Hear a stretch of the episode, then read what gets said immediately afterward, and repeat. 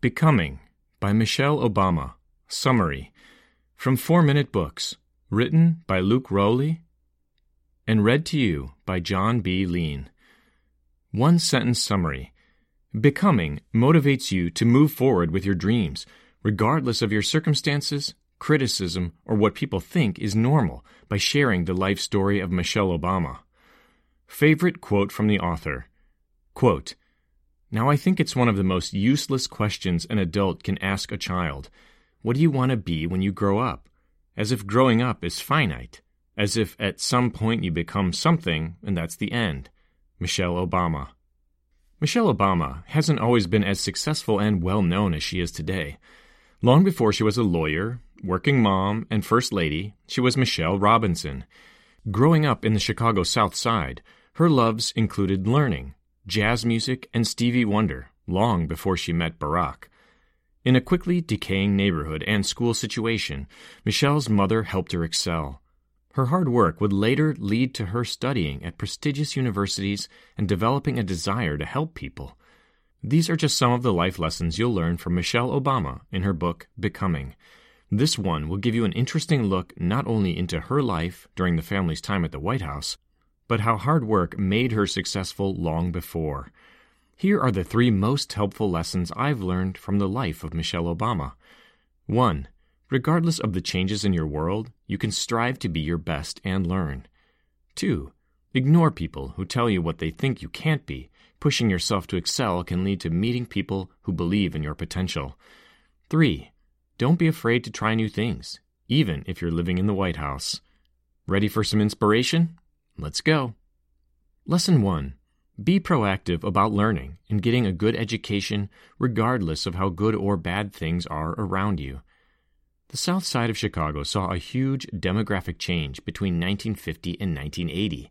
In the fifties, its residents were ninety-six percent white. Just thirty years later, it was ninety-six percent black. Michelle Obama began life right in the middle of this, and at her school, there was a good mix of different people. As she grew, an increasing number of her wealthier neighbors moved to the suburbs and took their money with them. Because of this, the schools and businesses in the area began declining. It wasn't long before nefarious real estate agents dubbed the area a ghetto. Thankfully, Michelle had a great mother whose involvement in helping the community also helped her education. In second grade, Michelle told her mom how awful school was.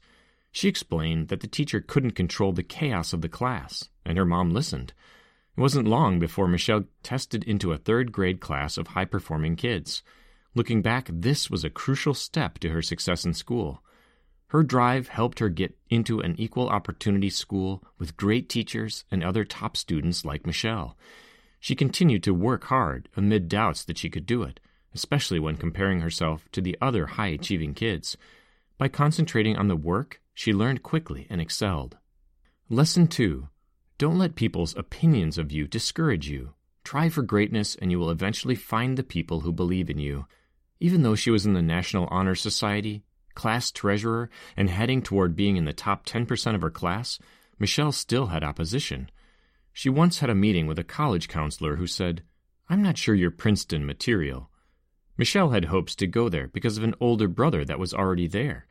But this advisor, who should have been a professional, only told her to lower her sights. But she didn't let this get her down, applied anyway, and got in. Sometimes you need to ignore the people who should be giving you the best advice to just go with your gut and shoot for the moon. And as young Michelle quickly learned, doing so can lead you to people who truly believe in your ability to reach any dreams you have. While Princeton was mostly white, Michelle got involved with an organization by the name of Third World Center, T W C. This group gave support to students of color. It was here that she met Czerny Braswell, a mentor who would be a positive influence on Michelle throughout college. Braswell was a working mom, which is something Michelle hoped to be someday.